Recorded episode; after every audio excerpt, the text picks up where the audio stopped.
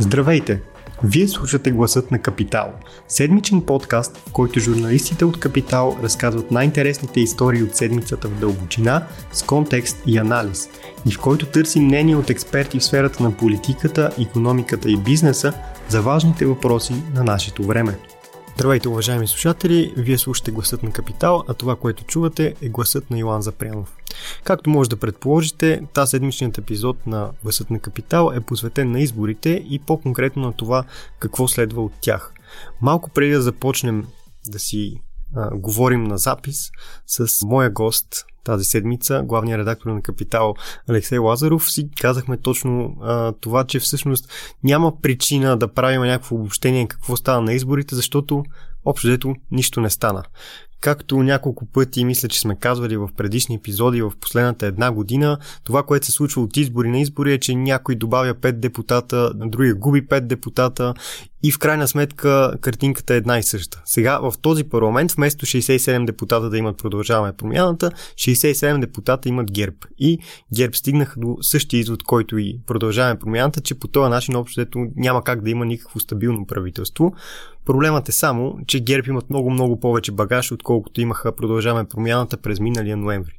Това значително сваля според някои хора, включително и мен, шансовете за правителство, но същевременно отваря и доста рискове за България, защото без правителство редовно или може би по-важното без работещо народно събрание, много неща оставят просто да висят във въздуха.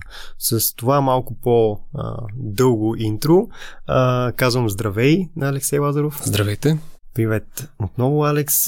Какво се случи и какво следва? За да започнем от по-общия въпрос. Тези фундаментални въпроси. Ами случи се, всъщност наистина не се случи нищо на, на изборите и това е от една страна новина, от друга страна проблем. Това, което стана е не толкова, че ГЕРБ спечелиха изборите, колкото че ги загубиха другите партии, които се опитват да формират някаква альтернатива на, на ГЕРБ.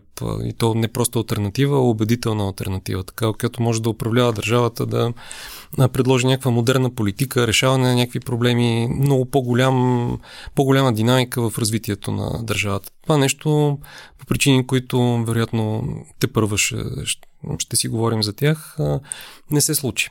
И тъй като вече години и половина, толкова ли се пада от април миналата година?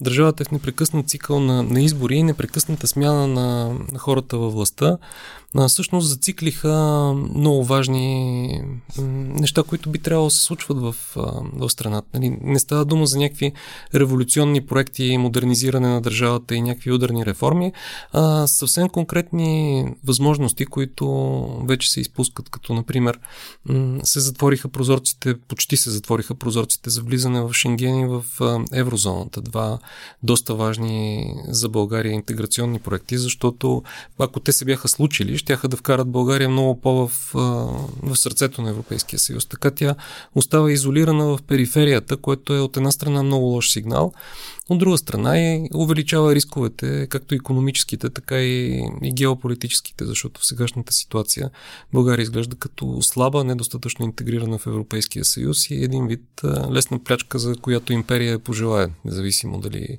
кандидат император от Русия или от някоя друга близка държава. Има ли изход от тази ситуация или дори ако мога да създам този въпрос, има ли изгледи въобще според теб да има правителство в този парламент? Има някакви наченки на възможност да има правителство. В, в новия брой на Капитал Полина Пълнова разсъждава по тая тема. Според нейния нейните разговори има една теоретична възможност, в която когато ГЕРБ не успеят да изпълнят първия мандат и да отиде в продължаваме промяната, да бъде предложено някакъв вид експертно правителство, програмно или нещо подобно, което да ГЕРБ да подкрепят.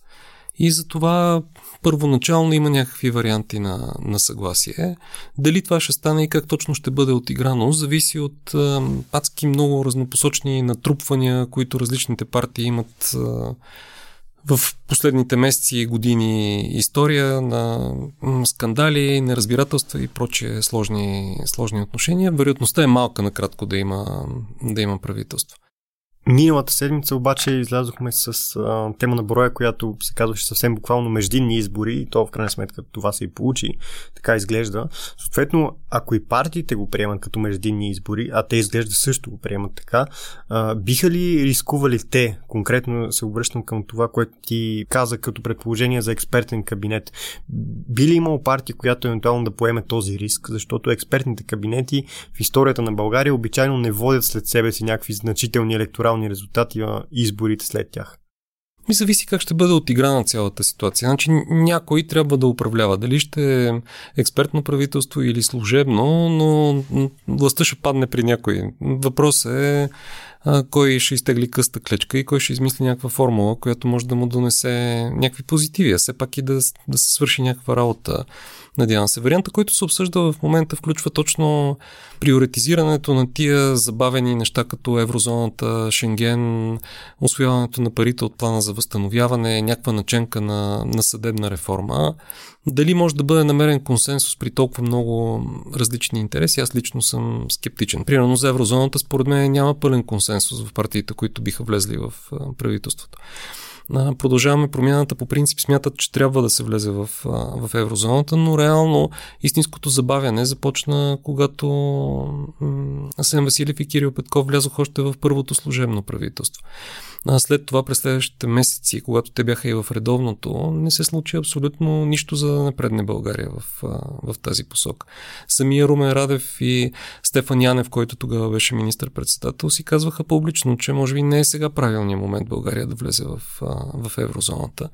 Може би първо е добре да се повиши нивото на доходите, да мине още известно време, за да, не се, да няма излишни рискове, което принцип на валидна гледна точка стига да бъде казано открито, а не под публичната заявка, че ще се влиза в еврозоната, всъщност да не се прави нищо и това нещо да се, да се бави. Казвам го това като пример, защо ще е трудно да се постигне това, което в момента си казват като на първо място като приоритети партиите, които преговарят. Просто от една страна Демократична България иска дълбока съдебна реформа. ГЕРБ казват, че биха ги подкрепили, но те никога не биха подкрепили нещо, което може да заплаши да доведе до истински разследвания на корупционните сделки от тяхното управление. Така че това може да се нулира още на, на първи етап. Всякакви подобни Хубавото нещо на съдебната реформа е, че може да значи каквото си пожелаеш. Точно така. Тя вече веднъж е, е правена съдебна реформа. А, припомня друг текст в, в, в новия брой на Капитал. Бойко Борисов направи конституционна и съдебна реформа, която беше обявена за успешна от Цецка Цачева и приключила така, всичкото отгоре. Да. Така, че... Цецка Цачева от Китай обяви съдебната реформа за завършена. Едно велико заглавие на клуб Z, ако не се, ако не се лъжа. А, виж докъде, докъде го докарахме да не може да се разберат партии да освоят едни пари по плана за възстановяване, сега дори рискуваме действително да, да няма такива. Първият транш, може би вчера стана ясно, че сме го спасили с възлагането на поръчката по тетра, но за втория, другия риск, който аз бих искал да добавя е, че всъщност там трябва да се приемат 20 закона в Народното събрание до края на годината, което изглежда невъзможно. Изглеждаше малко вероятно и преди изборите, а след изборите изглежда още по-малко вероятно, освен ако наистина не влязат и само единствено вършат работа, само че ако тези избори са междинни и просто продължаваме и се готвиме за следващите, тогава е много вероятно трибуната на Народното събрание отново да бъде използвана за нападки, за обиди и за неща, които може да ги нали, са на камера и след това може да ги пуснеш в Фейсбук, за да трупаш лайкове. Като споменах това, има няколко интересни резултата, които са от изборите. Един от тях е нали, отпадането на Слави Трифонов. Аз мятам, че един ден, може би в скорошните месеци, трябва да направим една сериозна а, и по-дълга история на това как се роди и как умря този проект. Възхода и падението, така, абсолютно. Точно така, велика история според мен. Тя си е като от сериал. Но другото нещо, което прави впечатление е възраждане, които от една страна много хора се притесняват, че те отвоиха резултата си за същевременно за хора като мен това беше доста успокояващо, защото аз чувах и прогнози, че те ще имат 400 хиляди гласа или повече от 400 хиляди гласа. Самите възраждане казаха, ние сме първа политическа сила. Това го повтарят от една година ние всички знаехме, че това по всяка вероятност не е така, но пък а, при тях се получи този ефект, че като една много-много силна партия в социалните медии, тя успя да залъжи много хора, че действително е с несъразмерно голяма тежест, а в крайна сметка, когато нали, се утаи а, всичко и падна прахта. Това са в момента, тя е представена до толкова, колкото бяха и Обединени патриоти 4 парламента назад. Атака преди това. И атака преди това. И въобще просто винаги в българския парламент имало една или две партии, които са по 10% и те са някакви сподвижници на други партии. Какво а, виждаш ти а, във възраждане, в техния резултат, той притеснява ли те и не? И ако вървим към следващите избори, ти смяташ ли, че това е тавана или би могло те да добавят още гласове? Защото там е радикален вод. Мисля, въпросът е дали има още хора, които мислят по този радикален начин. Възраждане, също както и атака и НФСБ в по-малка степен, според мен са следствия, те не са причина, те са симптом, не са, не са проблема. А, проблема са а, хората, които гласуват за, за тях. И този проблем е, е според мен до голяма степен и, и наш проблем. Защото Възраждане, както и атака преди, те не предлагат някакви адекватни решения, на който и да било проблем. Не казват, ние ще ви върнем децата от чужбина, където те избягаха, защото тук нещата са много зле. Не казват, че ви направим хубави болници, в които да се лекуват за вашите деца и внуци, ще построим хубави училища и адекватна образователна система. Те са продавачи на омраза. Това е което умеят да правят сравнително добре. Въпросът е защо хората купуват омраза. И, и според мен това е нещо върху което има смисъл да се разсъждава, защото Избирателите на Възраждане, според мен, до много голяма степен са хора, които ние сме отчуждили, не им обръщаме внимание. И, а когато им обръщаме внимание, се отнасяме към тях с някаква доза презрение. И, и тези хора се опитват да ни отмъстят, като гласуват за хора, които ни показват средни пръсти, гонят журналистите на Капитал и Дневник от пресконференции или правят някакви други циркове, но като цяло не вършат никаква работа. Посланието, което хората ни дават през тях, според мен, е вие така или иначе не ни вършите никаква работа, имам предвид другите политици. Не ни решавате никакви проблеми. Нека поне влязат такива хора, които да ви разгонват фамилията на вас от жълтите павета. И истинският разговор, според мен, е как да приобщим тия хора в някаква нормална, нормална политика, защото това са нормални хора като нас и те имат, могат да слушат, могат да разбират. И ако им се говори нормално и се общува с тях като с равни, каквито те са, според мен те повече няма да, да имат такъв резултат. Иначе, нали, сегашният резултат не може да, да направи нищо възраждане от тази позиция, слава Богу, освен да продължи да продава омраза някакси от трибуната на парламента и повече хора да имат достъп да говорят от там, което не е кой знае колко голям с риск да разневия слушателя ни, който смята, че прекалено много говоря в а, моите епизоди, а, ще ти дам една друга гледна точка. Според мен, а, избирателите на Възраждане не са задължително хора, които са били изоставени, не е задължително хора, които а, ние по някакъв начин трябва да се погрижим. Според мен това са хората, които гледат на всичко през геополитическата гледна точка и те смятат, че съответно България е една американска сателитна държава. Например, в гласът на Капитал а, ми е гостувал Иво Христов, а, който е, мисля, че може би най-известният поддръжник на тази теда, че всичко е геополитика. Наистина, аз нещо, което аз не съм съгласен, но това е много популярна теза в момента във време на, на война е още по-популярна.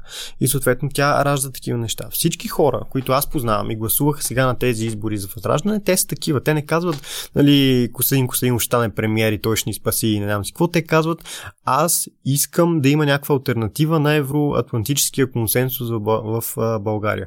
Това е забавно, защото от нашата камбанария няма такъв евроатлантически консенсус. Това е а, нали, съвсем различни гледни точки на хора, които те отдавна дори не си говорят. Мисъл, едните смятат, че, други са, а, че другите са американски агенти и другите смятат, че те са руски агенти. Някой от тях може да се прави дори.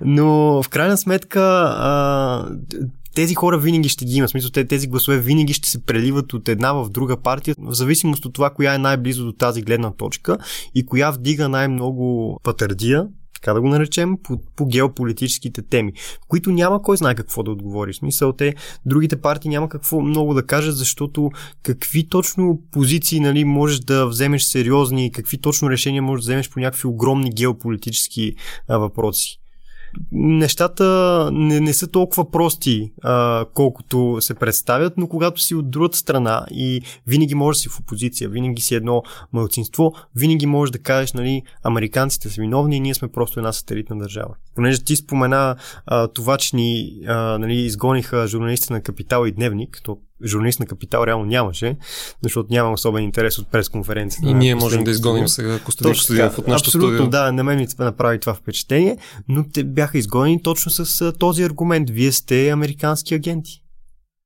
Ами да, но когато на тези хора им предложиш а, нещо, което убедително, нещо, което ще реши техен проблем. Ако им кажеш, аз за 6 месеца ще направя така, че при тебе да пристига линейка на 10-та минута, примерно, измислям си в, в момента, или нещо друго, много, много ясно послание.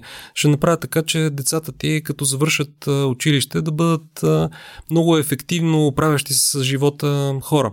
И ако това успеш да го пакетираш и продадеш, те ще заслушат повече това, което ги засяга пряко, а не геополитиката и американското влияние, което нали, малко като се замислиш са, са глупости. Ще запозная с ни хора, които ще се очудиш колко малко им пука за колко време идва линейката, но изключително много им пука а, дали войната в Украина в момента е война между Русия и Украина, както аз смятам аз, или война между Русия и НАТО, както смятат Колективния те. Запад. Точно така, колективния Запад.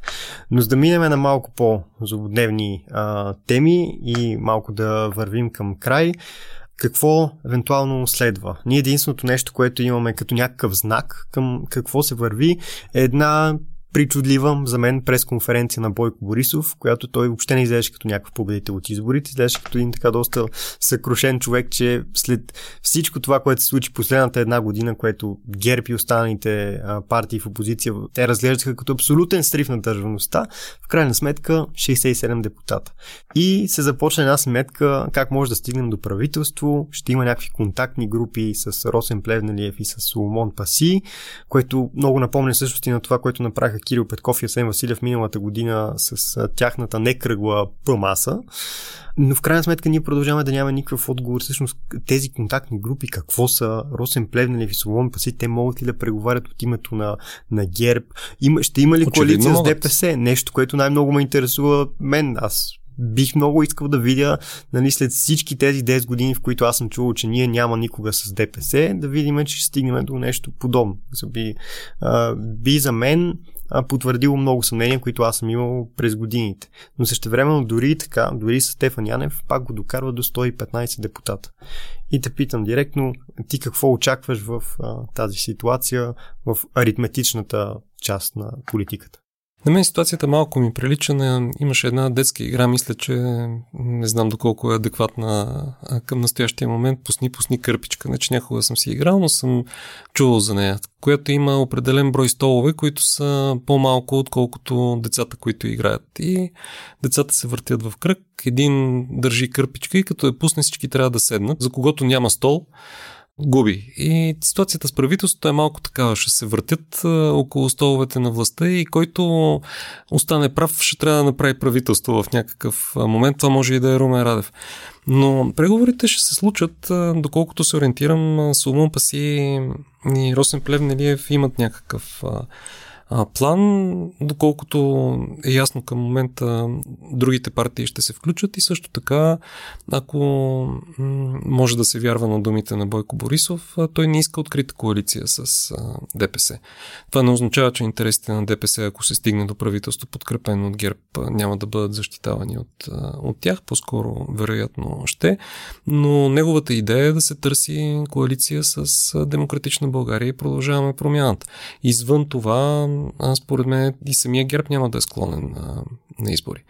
А, как обаче ще се случат тези, тези разговори, така че да се отворят други възможности за след следващите избори, те първа ще трябва да се разбере, защото след следващите избори резултатът няма да бъде кой знае колко по, по-различен. Може би някой да излезе пак по-напред, друг, друг по-назад, но разпределението... Точно така. Но след това ще трябва да бъде направено някакво правителство. Тоест, този танц, който се играе в момента, трябва да се играе и с мисълта за следващите избори. А, така че в момента по-скоро, според мен е а това, което ще видим е изчезването на, на противопоставянето между партиите, защото всички си дават сметка, че в някакъв момент трябва да се разберат. По-скоро въпрос е как и как да продадат а, сделката на най-фанатизираните си привърженици. А, това е играта, която ще се играе от към партиите, според мен, през следващите каквито предвид активността, ниската активност е фанатизираните са вече нали, доста основна част от тези, които са останали да гласуват.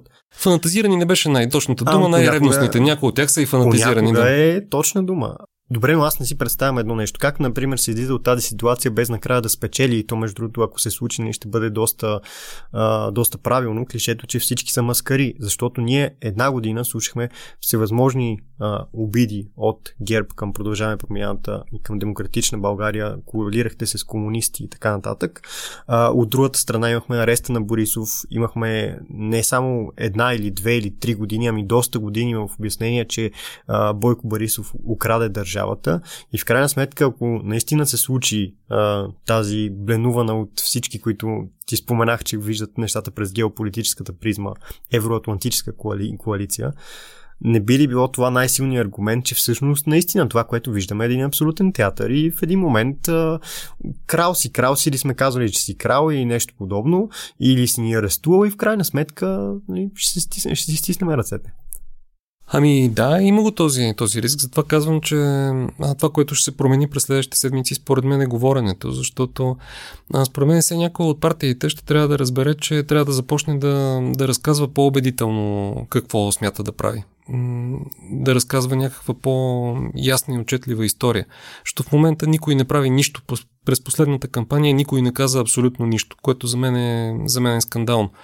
Защото айде ГЕРБ, той разказа историята, която има да разказва, трябва да си измисли нова, не го прави. За партия, която е била толкова време във властта, това е до някъде разбираем. Но продължаваме промяната и демократична България също практически не казаха абсолютно нищо. И те трябва, според мен, да много внимателно да помислят как да имат доста по-силна и убедителна кампания през следващите месеци. Това е едно от нещата, които аз си мисля, че ако някога се случи до тази бленува на Евроатлантическа коалиция, то със сигурност ГЕРБ ще трябва да бъде по-малката партия в уравнението. И за това би променило цялата динамика. Мисъл не а, някой да се коалира с ГЕРБ, защото ние знаем много добре от а, историческите данни, че който се коалира с ГЕРБ не само умира, той никога повече не влиза в парламент. На тези избори ВМРО изкараха по-малко от 1%, ако не се лъжа. Смисъл, това е нещо Тия хора преди година и половина бяха в управлението с вице-премиери и с всичко. В момента вече четвърти парламент не са въобще в, а, в него и дори не са близо до субсидия или нещо подобно. Така че а, би било самоубийство нали, от електорална гледна точка за продължаване промяната или за демократична България след всичко, което те са казали. Продължаване промяната бяха създадени, и те наистина бяха създадени с идеята, че трябва да заменят ГЕРБ. Нямам предвид така а, по-конспиративната гледна точка, че Румен Радев ги е създал, ами Кирил Петков и Асен Василев си казаха, нали, ние трябва да управляваме държавата. Това им пише във Facebook страница, между другото. Продължаваме промяната проект за управление на държавата. Не политическа партия, проект за управление на държавата. Ти виждаш някакъв такъв сценарий, в който всъщност в един момент ГЕРБ бих се съгласили те да бъдат по-малкия партньор, ако кажем има още едни избори. ГЕРБ според мен вече разбират, че предишната конфигурация не може да се върне. И те трябва да измислят нещо ново. И плана минимум, според мен, на етапа е те да имат поне блокираща квота за съдебна реформа, която би, би позволила те да влязат в затвора. И така, че те биха били съгласни и на блокираща квота в следващото управление. А според мен, която да гарантира, че известно време срещу тях няма да има някакъв вид преследване. Това е някакъв хоризонт в рамките на, според мен, е няколко месеца до една година. Какво ще стане след това, не може да се каже. Според мен ще продължава да бъде много динамично. Много ти благодаря за този разговор. Ако този епизод ви е харесал и искате да слушате следващия епизод на Гласът на Капитал веднага, щом излезе, можете да се абонирате за нас в Apple Podcasts, Google Podcasts и Spotify. Обратна връзка може да ни изпратите на podcast.capital.bg или в профилите на Капитал в социалните мрежи. Музиката, която чувате в гласът на Капитал е композирана от Петър Дундаков специално за Капитал.